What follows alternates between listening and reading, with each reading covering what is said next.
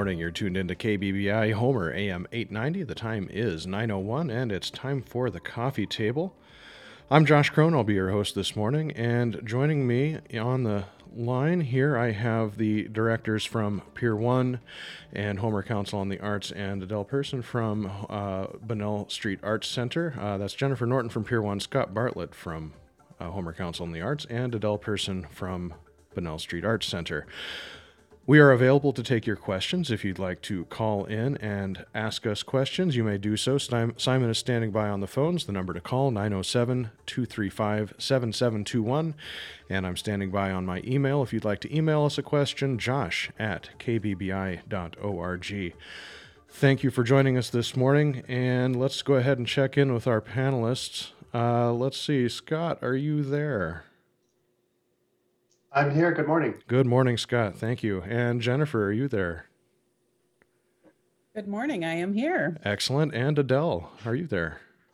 I am. Good morning, Scott. Josh. Good morning, Adele. Thank you all for joining me. And uh, we're going to talk about art and art happenings in the Homer area. And you are three of my favorite arts people here in the Homer area because of your involvement with uh, uh, the organizations that are near and dear to my own heart. Um, not saying I don't have other favorites, but you're definitely wonderful people to have in the community, and you're doing wonderful things with your organizations and making sure things that continue to happen no matter what we do with uh, COVID protocols and uh, trying to keep people safe in that regard.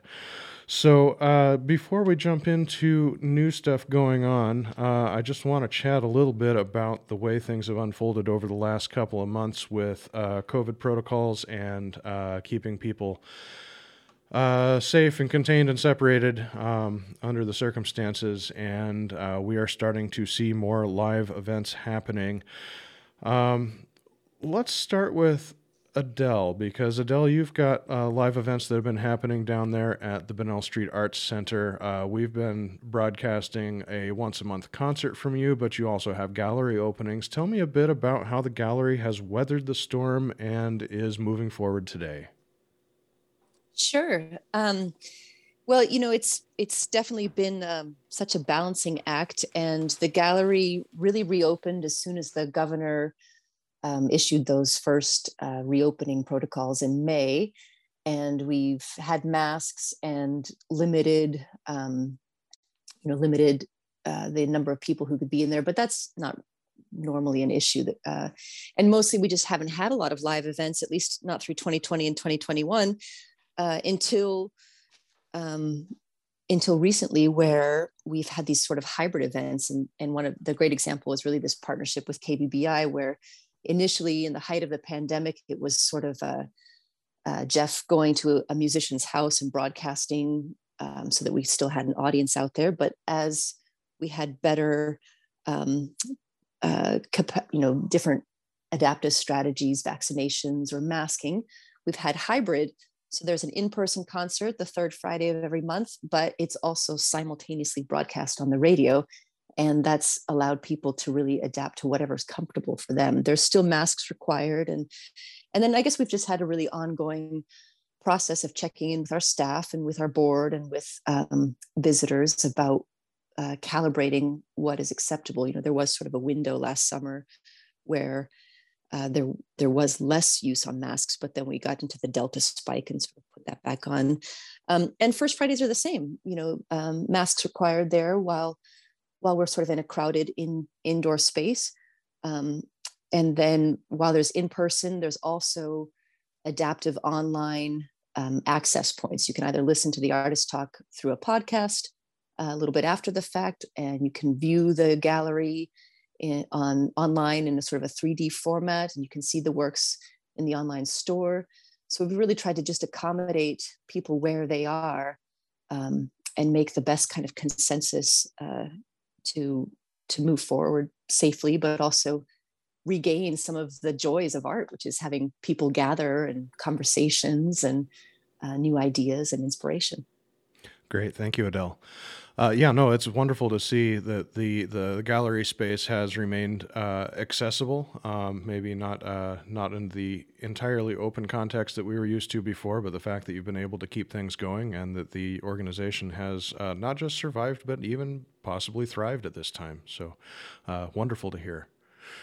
Um, let's see, Scott, uh, tell me a bit about how Homer Council in the Arts has weathered the uh, conditions of the pandemic over the last uh, couple of months and how you are coming out of that now. And I know I've seen a number of live events uh, popping up on your calendar over the last couple of months.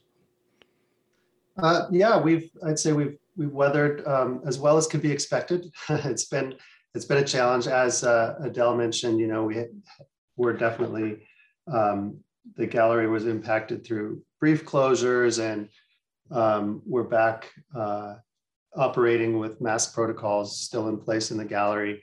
A lot of our work is around uh, workshops for youth and adults. And so those have been particularly, we've been particularly cautious um, to make sure that those continue in a safe manner.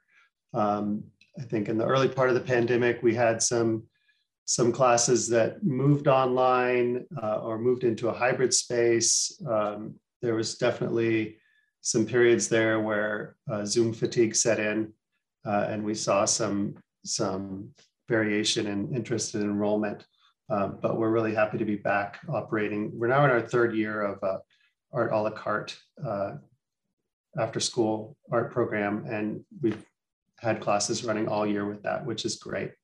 Um, so that's wonderful. Um, and more adult classes happening.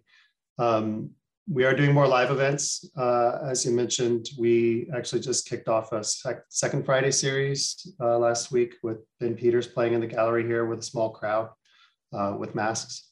Um, and we'll continue that um, into the future on second Fridays and, and assess as things change and, and uh, if we are able to, to relax more. But but keep an eye to safety for sure.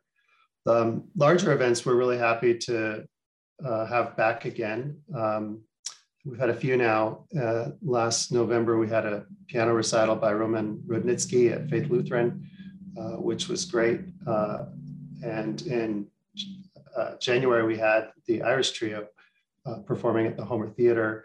Both of those events we operated with mask or vaccine requirements. Um, and that went really well. I think people were so happy to get out and hear music, see friends together in a space. Um, there's really nothing like that. Uh, and in a big, you know, of course, in a big crowd, it's it's it's fun to be in a crowd of people. Um, and so we're we're kind of walking that line though of, of doing that safely.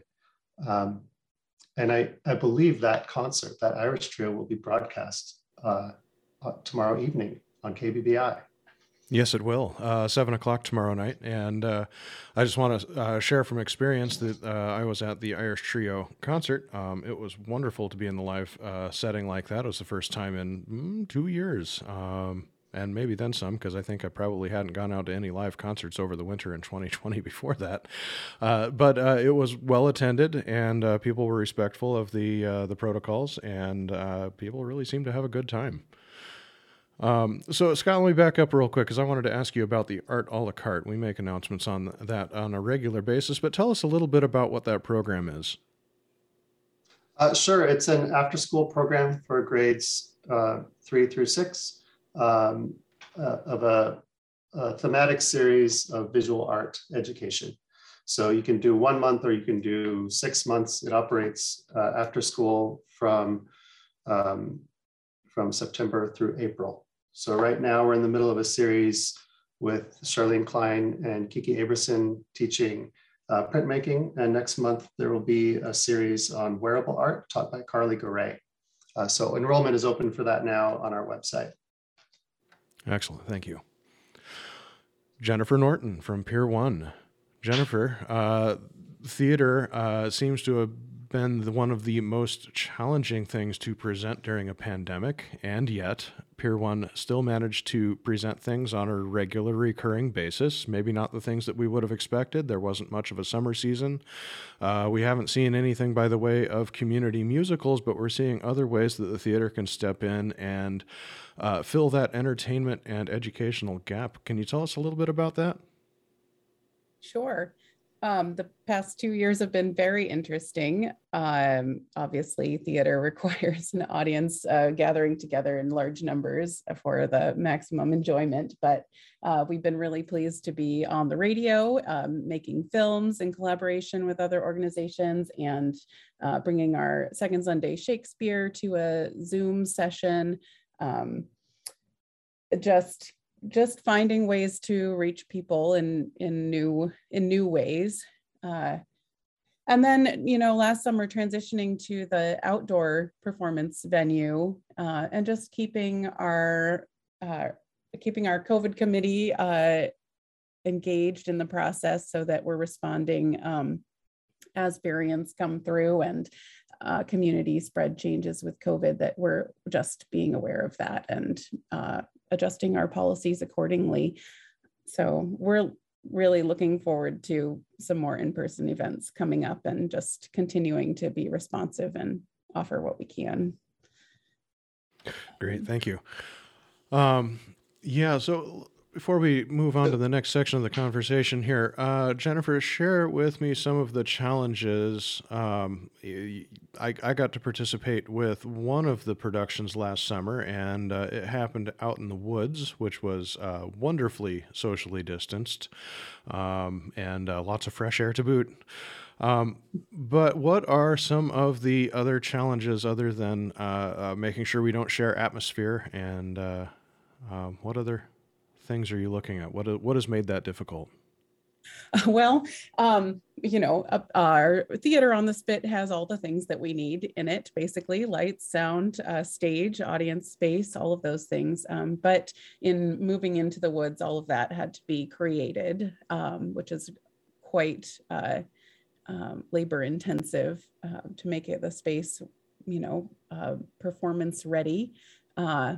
So a lot of moving of chairs and moving of platforms and things like that uh, to get everything ready. Um, and then also, uh, you know, the facilities at the Pratt are wonderful, and we're so grateful to the Pratt Museum and, and to the Bear Creek Winery, both for inviting us into their spaces. And um, but they have some challenges. They're not necessarily designed to host a lot of people in those spaces, and so um, finding uh, you know, making sure the bathroom facilities are all good to go and uh, that it's walkable or that there is uh, uh wheelchair accessibility and all those things. So uh, yeah, those are some of the outside besides besides COVID uh, considerations that we've had to tackle.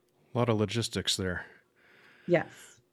So I'm gonna uh, state what's probably fairly obvious to most of our listeners, but uh, partnerships during the pandemic really paid, played a, a very large and important part in the survival of all of our organizations. Um, I think that we all would have had challenges if we tried to stand independently on our own uh, without uh, support from uh, partners in the community from other organizations. And uh, Jennifer, we had a wonderful partnership with uh, Pier One and KBBI over the last two years, uh, presenting uh, on air dramas and other things. The Shakespeare in Context has been a, a, a favorite production that has appeared uh, since then. And uh, tell me a little bit about the partnerships that uh, that you've engaged in as an organization, uh, including Pier One, uh, including KBBI, but other other organizations around town that have assisted.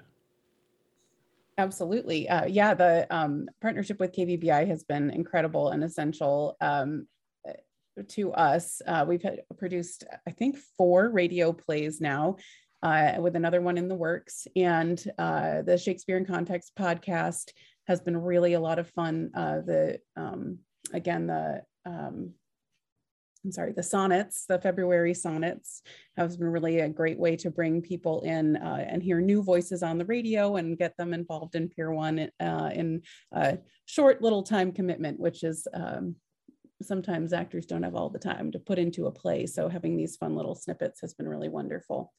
Um, we, uh, as I said, we have partnered with the Pratt Museum uh, a great deal to produce our outdoor productions there, um, and also with Homer Council on the Arts for the Mary Epperson Day celebration. Um, we have uh, also the um, with the Shakespeare in Context and Second Sunday Shakespeare, um, we have partnered with the um, Bay College and the uh, Friends of the Homer Library.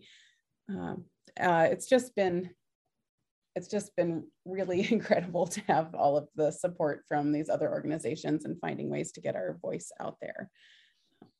I'm sure I'm missing people, but Oh, definitely, and and uh, yeah, if any, any, other organizations are listening out there and want to jump in and uh, join this conversation with us, uh, please go ahead and do that. Uh, I'm gonna just remind folks that our phone line is open right now 907-235-7721 if you have any questions for our panelists.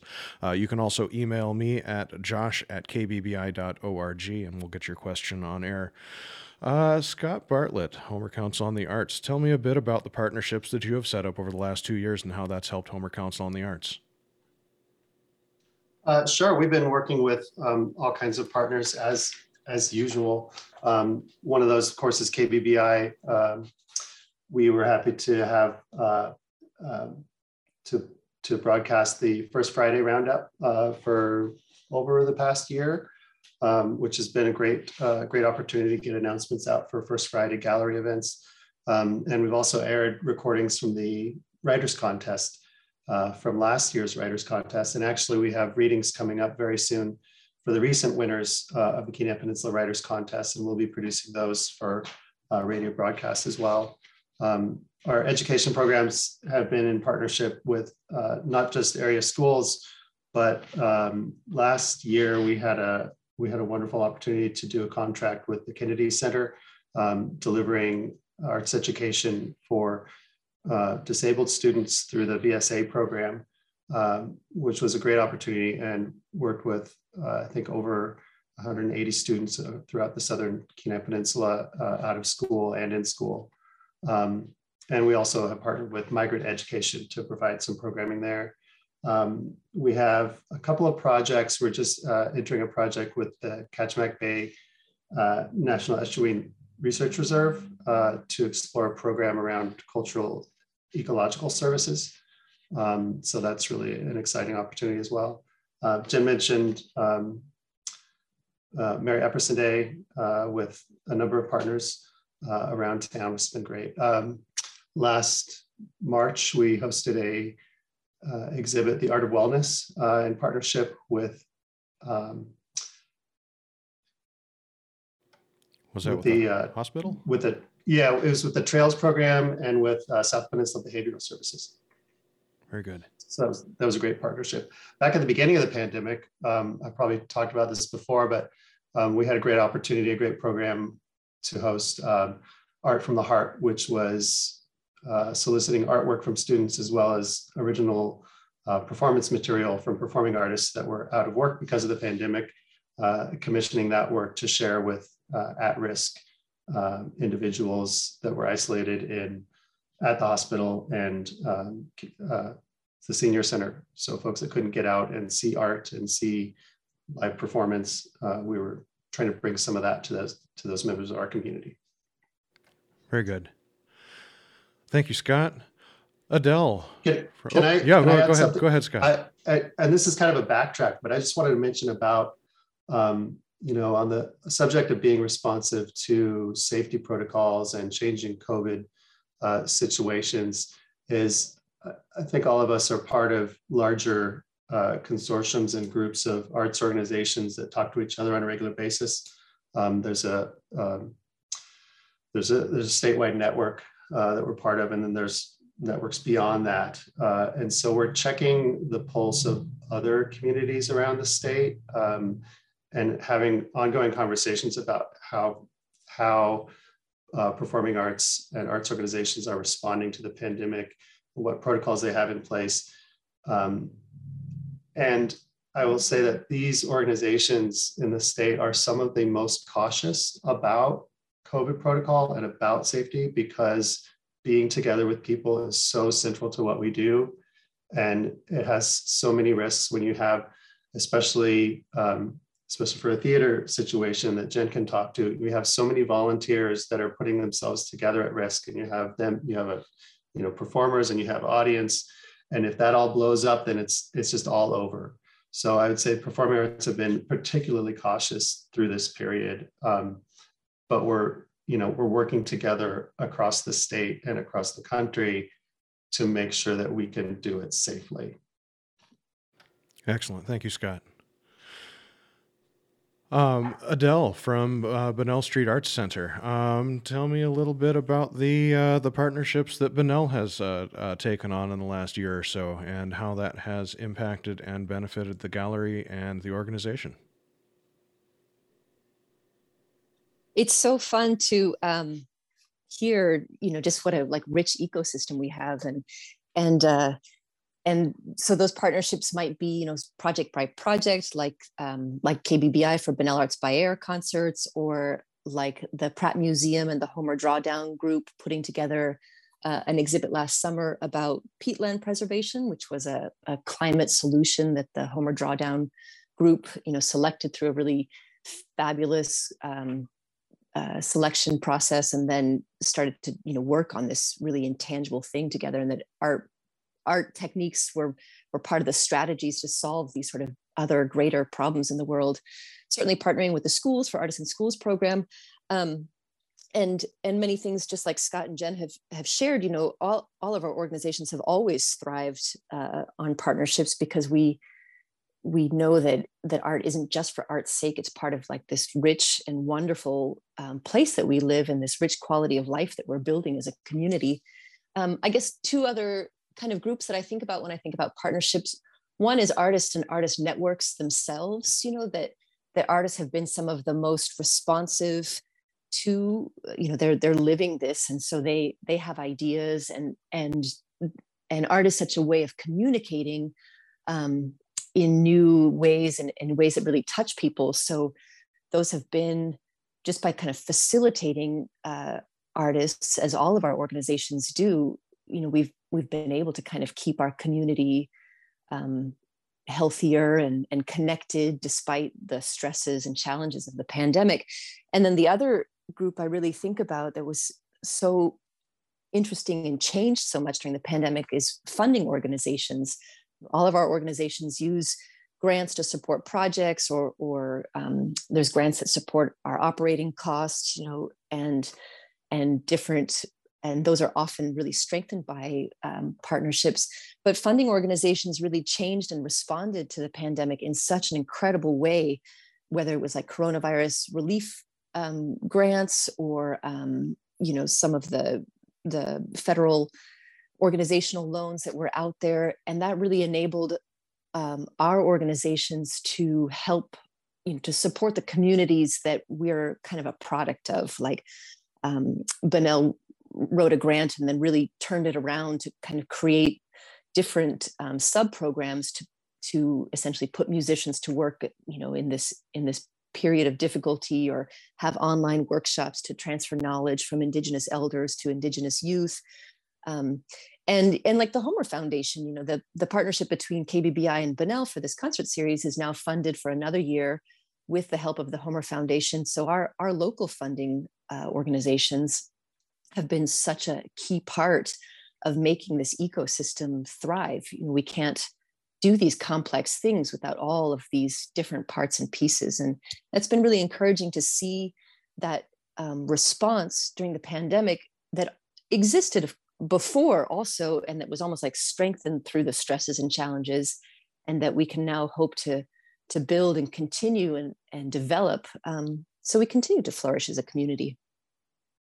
Thanks, Adele. Um, yeah, and I want to echo uh, your sentiments there that uh, the uh, uh assistance with funding uh, from various uh, philanthropic organizations, um, foundations, and individuals over the last couple of years has been truly impressive. And I suspect that between our four organizations, our membership lists have an awful lot of overlap and I want to acknowledge all of the people who have stepped in individually and supported our organizations to make sure that we keep uh, keep operating, that we're uh, an essential part of your life, that you consider us important, and uh, that you've stepped in and uh, helped fill that void where uh, where funding may have gone uh, gone askew. Um, so, just a, a, general thank you to the Homer community for stepping in and supporting our arts organizations and keeping them operating during this time. Um, I have a question for. Bravo. Oh, yeah, go ahead, Scott. I said bravo. I'll echo that. Oh, yes. Uh, a question for uh, for Adele. Um, this is from a listener. Uh, would like to know about uh, Berith Stinab, uh, your current artist in residence, and uh, their time is up next week. Can you tell me a bit about the uh, uh, that program and the current artist? Oh, I'd love to. Uh, Berith Stinab is a Swedish artist as part of a an international artist exchange program. We had two Alaska artists go to Sweden, Melissa Shaginoff and Mandy Bernard.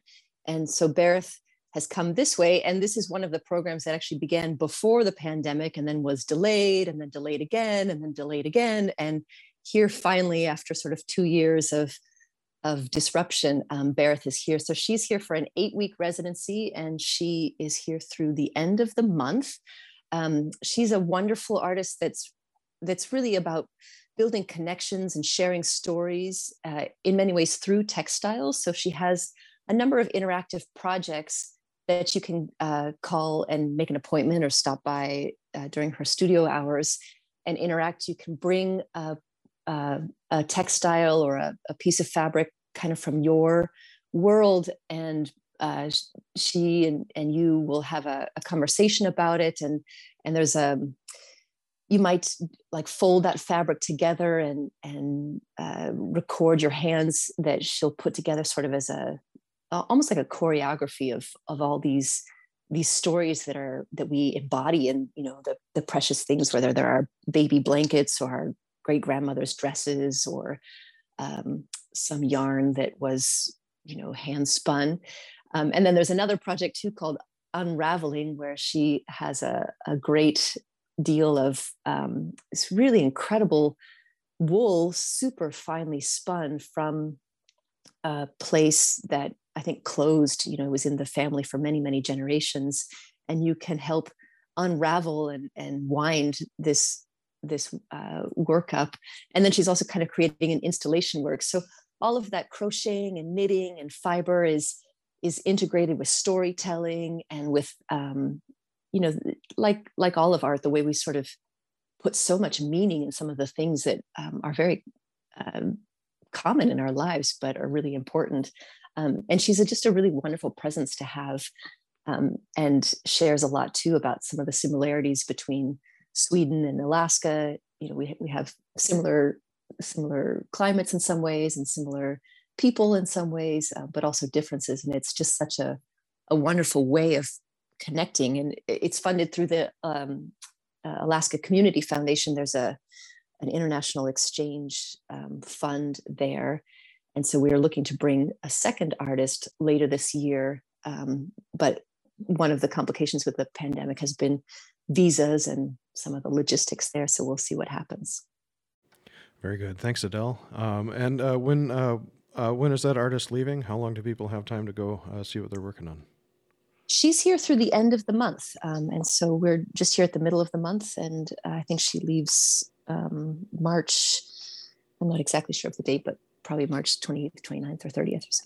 Very good. Well, get down there while you can, folks.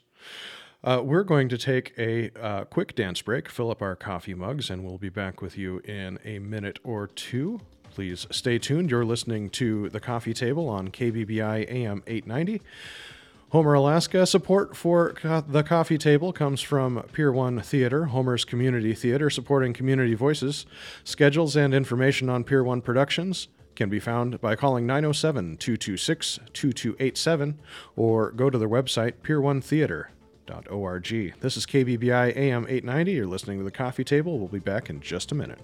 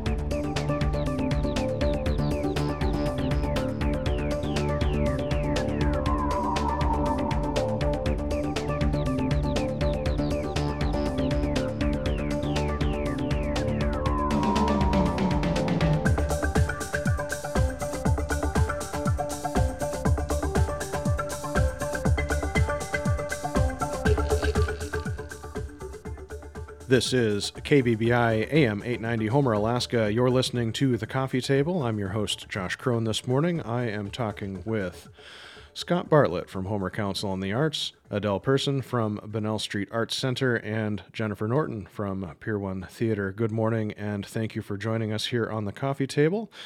We're talking about the state of arts in Homer and uh, how we have uh, weathered through the pandemic. And uh, for the next segment of this program, I'd like to discuss uh, what is going to happen next. What kind of plans do you have for the summer? Uh, what kind of special events are you looking to promote? And uh, what can people look forward to?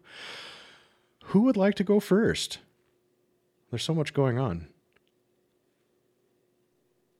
Uh, I can go first if you'd like. Excellent. Adele, um, go ahead. So this very Friday uh, at Bunnell, we have Caressa Starshine playing uh, with our Bunnell Arts by Air KBBI program. So uh, you can be in person, masked, and tickets are online, or you can listen live on the radio at 7 p.m. sharp. Um, and then uh, next month, we will present uh, a musician who's visiting actually as an artist in residence named Nathan Hall. He'll be, he's a composer, and that should be a really interesting sonic experience. Um, he's coming along with two other artists in residence. So April's going to be a really fabulous month with uh, a video and photographer named Jesse Egner, who explores queerness and disidentification.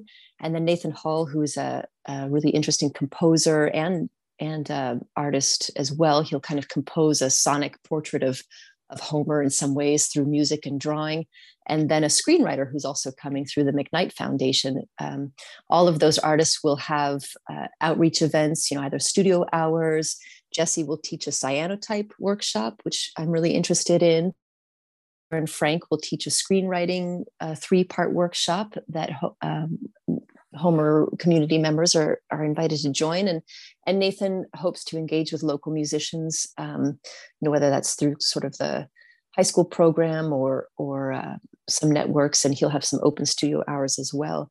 And then in the summer, we just have really incredible exhibits um, with painters like David Pettibone uh, or Steve Gordon, um, local potters like Lisa Wood and Cynthia Morelli, Amber Webb and Colleen Fearman Thomas, both um, painters and multimedia artists. Um, and Wild Shore, our music group who's had many, many residencies and comes with an annual festival to Homer, will be playing in June. Uh, and they'll have maybe a, we'll have a backdoor concert and another radio concert as well. Um, and then in collaboration with the Pratt Museum, there's a, an incredible exhibit that is beginning it'll open up in July called Protection, uh, and it'll begin its uh, tour that it, will go down to the lower 48 and will include the work of many, many artists kind of talking about themes of, of cultural protection, of adaptation, of um, cultural survival of uh, Alaskan Indigenous artists. And that will be, I think, a lot of you know just wonderful works created some created particularly for the show and a lot of conversations around there and then the last thing that I'm very excited about is a partnership with the City of Homer and the Islands and Oceans Visitor Center um, is a public art installation down in Bishop's Beach Park um, that is helping to start a big conversation about um, that park and uh, reconfiguring and, and having some better amenities and adapting. And that project is called Tuyanatun and it's an indigenous landmarking sculpture by um, an Ninilchik village tribe artist, Argent Kvasnikoff, a really beautiful, uh, sort of almost like a, a, rock cairn that will um, that's tied to a, a, way of looking at our our sense of place um, and kind of indigenous wayfinding, and so that'll be a really it's got a lot of really beautiful, deep um, history behind it and a lot of learning and uh, is a wonderful partnership that I'm excited to see. That'll happen in September. Hopefully, we're hoping for installation. Fantastic. Uh, yeah, exciting about that uh, uh, Bishop's Beach project. I'd read a little bit about that and uh, looking forward to seeing the next stages of that process. Um, and uh, Adele, where can people find information on your events and summer schedule if they're interested in going and finding more? Everything is on our website, bunnellarts.org. Uh, and we have a very active Facebook page. I think everything's got events. Um, so that's uh, Arts on Facebook and, and Instagram as well. You're always welcome to stop by the gallery um, and give us a call at 235 2662 or, or email. Really, uh, we want to be accessible for however people choose to connect. Wonderful. Um, I do want to remind our listeners that we are taking calls right now. If you have questions for our panelists, give us a call 907 235 7721. Simon is standing by to answer your call. Or if you'd like to uh, email me a question, josh at kbbi.org, and I will pass that question along to our panel. Scott, Homer Council on the Arts, tell me a little bit about the upcoming events uh, that HCOA is looking at. Sure, we have a lot of stuff on the horizon. Uh, maybe I'll start with a couple of, uh, a handful of deadlines because we have some open calls right now. Um, next month, we'll be featuring the Jubilee Student Art Exhibit, and that is accepting art from um, class groups or from individual students and families. Um, and so artwork is due for that on uh, March 24th. We have an open exhibit call for gallery residencies, uh, month-long exhibits in the HCOA gallery and in the South Peninsula Hospital gallery, the main corridor uh, beyond the entrance uh, at the hospital there. And that exhibit call is open till uh, the 27th for the rest of 2022 and into 2023. Um, we have a, a, call for second Friday performances uh, closing on the 27th, and that's this is a new series, uh, which I mentioned earlier, Second Friday, performance in any genre, in any format, um, music, um, motion, narrative, uh, anything that can be performed. Uh, it's a, and it's a um, admission by donation performance. So especially geared towards emerging performers and new projects and experimental projects. Um, so we hope to get some more uh, applications to, to map out that series for the rest of the year. And we also have an open call for a group show taking place in July, which is a landscapes exhibit. Uh, those works will be due, uh, uh, uh notice due by June 17th with works due uh, June 28th. Uh, so anyone can submit up to two works for this landscapes exhibit in June, in July. currently, we have an exhibit of uh, work by Gay Wolf in the gallery, which will be up through the month. And we're going to have a special uh, open house on the 26th. Uh, that's the last Friday of the month, the last Saturday of the month, excuse me. Um, uh, other exhibit, other uh, exciting events we have in next week, we'll have the reading by adult winners from the South, the, from the Kenai Peninsula Writers Contest. That'll be next Thursday, the 24th at 7 p.m. Uh, it's a free event in the gallery here, which will be recorded.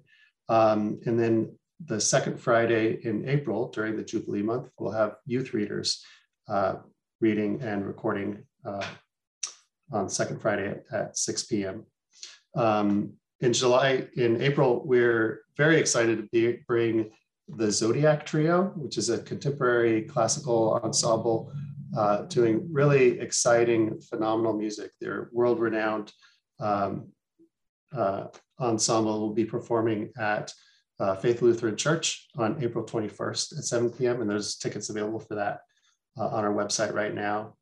Uh, and in June, we'll be bringing, uh, we'll be celebrating Mary Epperson Day uh, on June 4th. And the week after that, we're very excited to partner with Spenard Jazz Festival to bring a duo from New York is going to come to the jazz festival and then come down to Homer and perform at the Homer Theater. Uh, that'll be a live jazz and film joint event. That'll be really exciting. Uh, I'm not going to give you too many details on that, but it's going to be a fabulous, fabulous event. And um, looking into the, the fall, we'll be celebrating Oktoberfest in September, which is very exciting. And then we're planning a large dance performance uh, coming in the fall as well. Excellent. Well, one of my favorite things about Homer Council on the Arts is that they don't just promote uh, arts for the sake of entertainment, but they promote, uh, sorry, you promote uh, arts for the sake of participation and production. Um, a lot of the events you have are really geared towards getting people involved in the process, getting your hands dirty, basically. Um, Mhm. So uh, exciting to see there's so many events coming up on that regard. Um, And and speaking of getting your hands dirty, we're also uh, in the in the final stages of installing a ceramic studio in our renovated basement. Um, we talked earlier about about um, sort of reactions and and the the great benefit of the funding opportunities that have happened through the pandemic. There have been some really um, serendipitous opportunities uh, where we've been able to plan for the future and sort of establish programs um, looking forward. And one of those opportunities has been uh, is able to renovate our entire basement into a workable classroom. So we have more teaching space for workshops for youth and adults. And we're now installing a ceramic studio. So that should be up and running this summer for youth workshops, adult workshops, standalone kind of project-based uh, uh, programs. Uh, so longer class series and, and shorter workshops uh, for all ages. that's wonderful. Um, the ceramics workshop is that going to be open to the public? Uh, we'll, I believe we'll start with uh, workshops open to the public. Um, it's it's not a huge space, so we want to be cautious about having open studio hours because uh, ceramic work can can add up pretty quick. So we want to make sure that the space isn't overflowing. Um, but I hope that we do get to a point uh, before long where we can have some open access to the studio. Excellent. Thank you, Scott. Jennifer. Oh, sorry. Go ahead, Scott. oh, go, go ahead. Uh, the uh, Jennifer uh, Pier One Theater. Tell me about uh, the upcoming events uh, for Pier One. What uh, what do you have on your schedule? Absolutely. Um, right now, I'm very excited to be working with uh, Kyle Schneider at the Homer High School Choir Department for their spring musical, which is Schoolhouse Rock Live, um, which is going to be performed on March 25th and 26th. Um, it's really fun to be working in the Mariner Theater again on musical theater. So I'm having a blast with that. Um, upcoming ongoing uh, productions we have are um, we have a radio theater project, a short radio play by a local author, Robin Hamilton, called A Mind of Many Colors, which is uh, about an autistic detective working here in Homer on a um, in the old timey radio theater style. So we're working on getting that one put together, coming soon on the air. Uh, we have two more Shakespeare in Context, second Sunday Shakespeare readings. I believe those two shows are Othello and Two Noble Kinsmen. Uh, and then we'll take a break on Second Sunday Shakespeare and Shakespeare in Context for the summer so we can get going with our live productions here. Um, we have a lot of live stuff planned uh, coming up. We hope to uh, have youth theater camps available for enrollment in the first week of April. So we have a really robust program there for kids ages 5 to 17. And that's going to be a really fun summer of camps. Uh, we have a production camp planned for those for kids. Uh, we also are going to be announcing auditions for summer theater very soon. We have uh, the whole season isn't entirely lined out yet. I'm still working on a couple of things, but I do know that we have two local playwrights represented this summer. We have The Night Animals by Kate Rich, and we have Cosmic Hostel by Sally Oberstein. Um, and those will all be at the um, theater on the spit which will be so fun because we haven't been in there with live audiences uh, for two years so i'm really excited to be getting back in there uh, we also have outdoor theater in august and september planned at the pratt museum and park. Uh, i do not know yet what that production will be or those productions but that will be coming soon. Um, and I am also really thrilled to be working with Eric Simonson uh, to produce a uh, musical this fall at the Mariner Theater. So I can't tell you what it will be yet because I don't have performance rights yet, but Oh, it's coming man. soon. So exciting.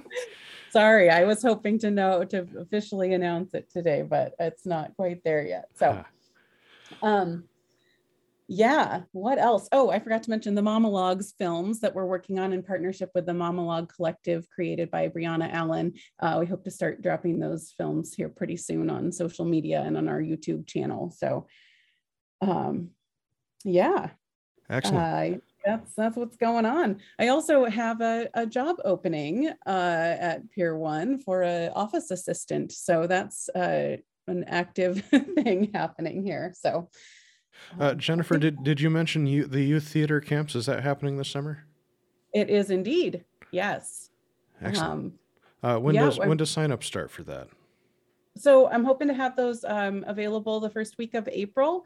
Uh, we have quite a few camps going on. We have the five to seven year olds do a um, a camp called Theater Play, where they just get in the space and get to know uh, what being in a theater is all about. Um, we have stories on the stage for ages eight to 10. Uh, where they take elements of the uh, story read to them and turn you know, discover plot and character and uh, crucial dialogue and turn those into a stage presentation. Uh, we have our skills camp, which offers just a wide range of all, uh, all the aspects of theater. Um, and then our production camp, um, will i'm again i can't quite say what our production camp will be but uh, but we will have a, a, full production where kids audition for their roles and uh, go through the whole process of putting on a play. So um, yeah uh, and i'm very happy to have kathleen gustafson uh, heading up our youth theater camps this summer. We also hope to offer a, a, shakespeare camp as we did uh, last summer with uh, sarah brewer so very exciting.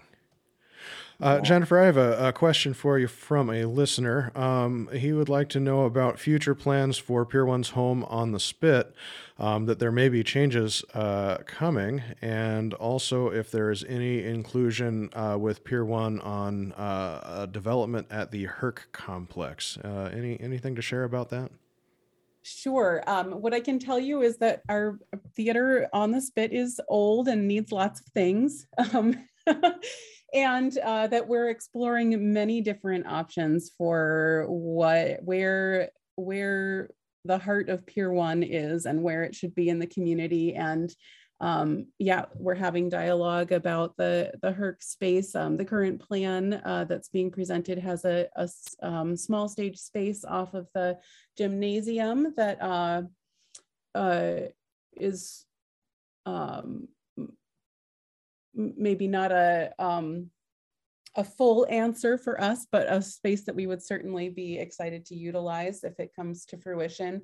Um, and and uh, I'm talking with uh, you know, with HCOA and Bunnell and other folks who present performing arts uh, about what their visions for for that are for the community as well. So um, we are exploring all kinds of ideas. Excellent. One of my thoughts on uh, public performance spaces, um, and if we have any city council members listening in, uh, want to have a good idea, uh, a public amphitheater somewhere in the middle of town, possibly with a Herc complex, maybe a re uh, re-exploring the town square project, something like that. I could see all of our organizations benefiting from uh, something uh, something central and large enough to put into practice with a, a viewing area public uh, for public performances for music and theater, what have you. Um, so uh, this is a question for all of our panelists here. Um, from a listener, uh, how did Homer's reputation as an artist's haven come about? Uh, do you feel that Homer is still a significant arts center, or has the reputation faded? And is there still a place for up and coming artists?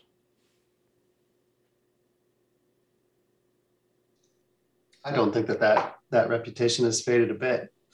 Um, you know, Homer has been uh, has been known as a, as a center for arts. You know, the governor called Homer the the arts capital of the state at one point.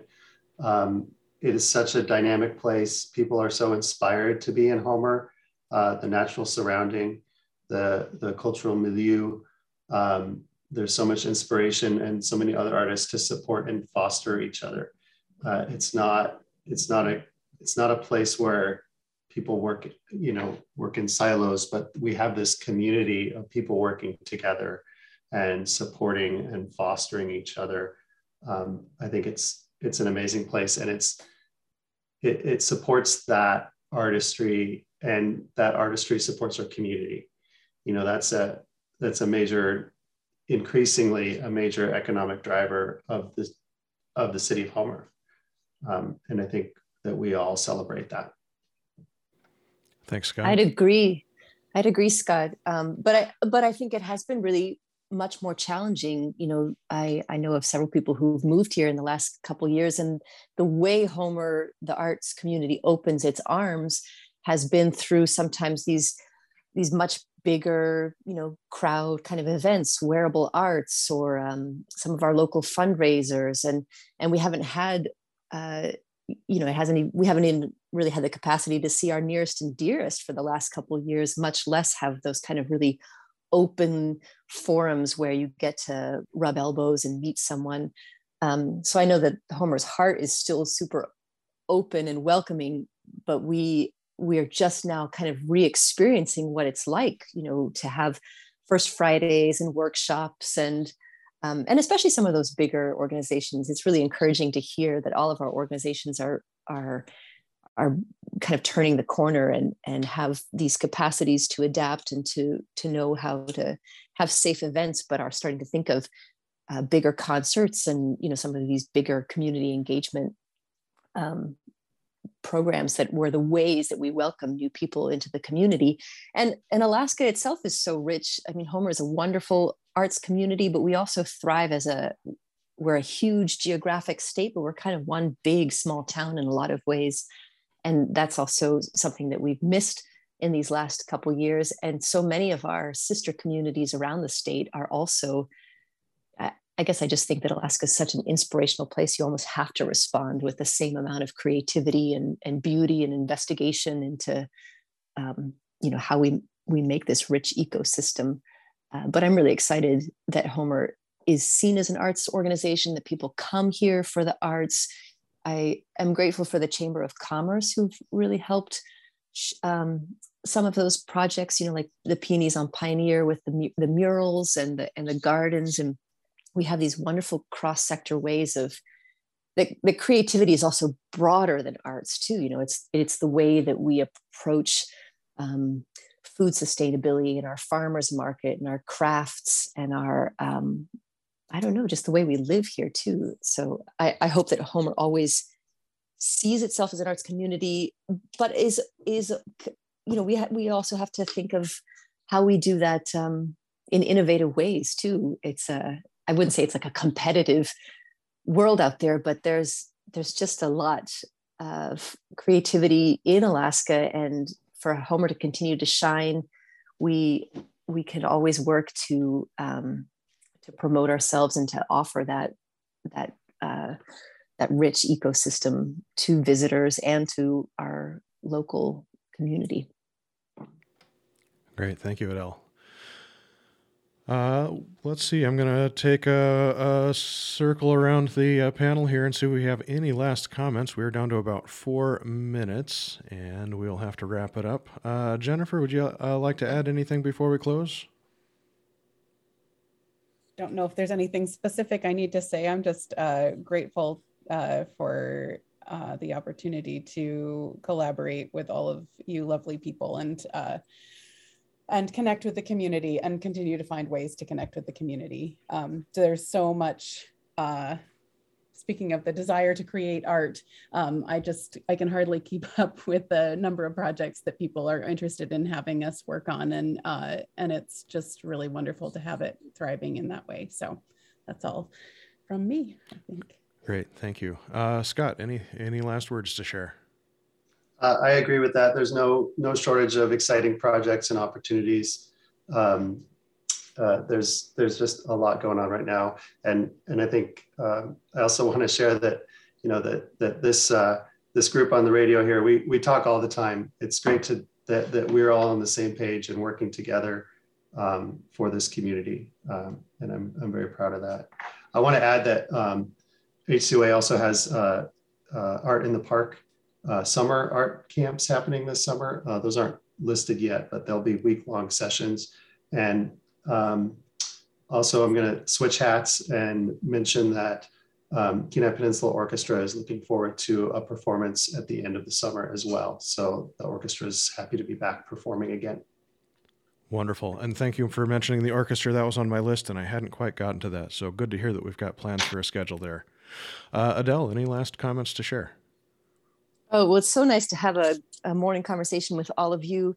Um, and I, I love that, that our arts ecosystem works so collaboratively and, and offers so many rich opportunities. But like both Jen and Scott say, there's always you know more possible um, and sometimes the organizations themselves don't have the capacity to present everything so i'm looking forward to to kind of the way our community as a whole can continue to build that infrastructure like you mentioned um, josh amphitheaters and there's a, a west the library's western lot expansion is kind of looking at play spaces along that kind of trail um, to the west of the library that might maybe maybe you could have a small amphitheater that the pratt museum is talking about a small amphitheater.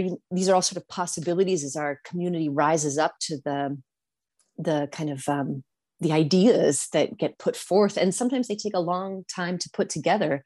The Herc renovation project could have a, a great deal of capacity for our community to have more space for workshops or small presentations or kind of you know different ways that that people can um, gather, can present, and can make their ideas um, manifest, you know, in collaboration with the organizations that you're listening to on the radio here, or the other great organizations all around our community, or um, as kind of pop-up networks. And that's really exciting to see, and maybe where some of our work has to to be to kind of continue building what we want to see in the future.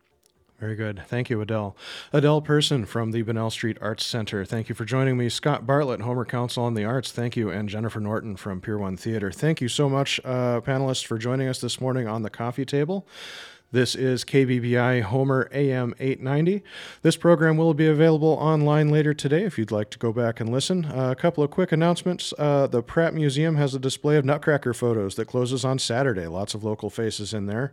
And also, I have a note that the uh, Loved and Lost Memorial Bench has a, uh, schedule for dedication on June 12th, and that the bench is going to be placed at the Homer Public Library in part of their lawn expansion and uh, that also they are looking for funds to help support the uh, completion of that project on their GoFundMe uh, page. If you are interested in helping that, they would very much appreciate that. This is KBBI Homer AM 890. Thank you so much for tuning in to Coffee Table. Thanks for listening, and have a great day.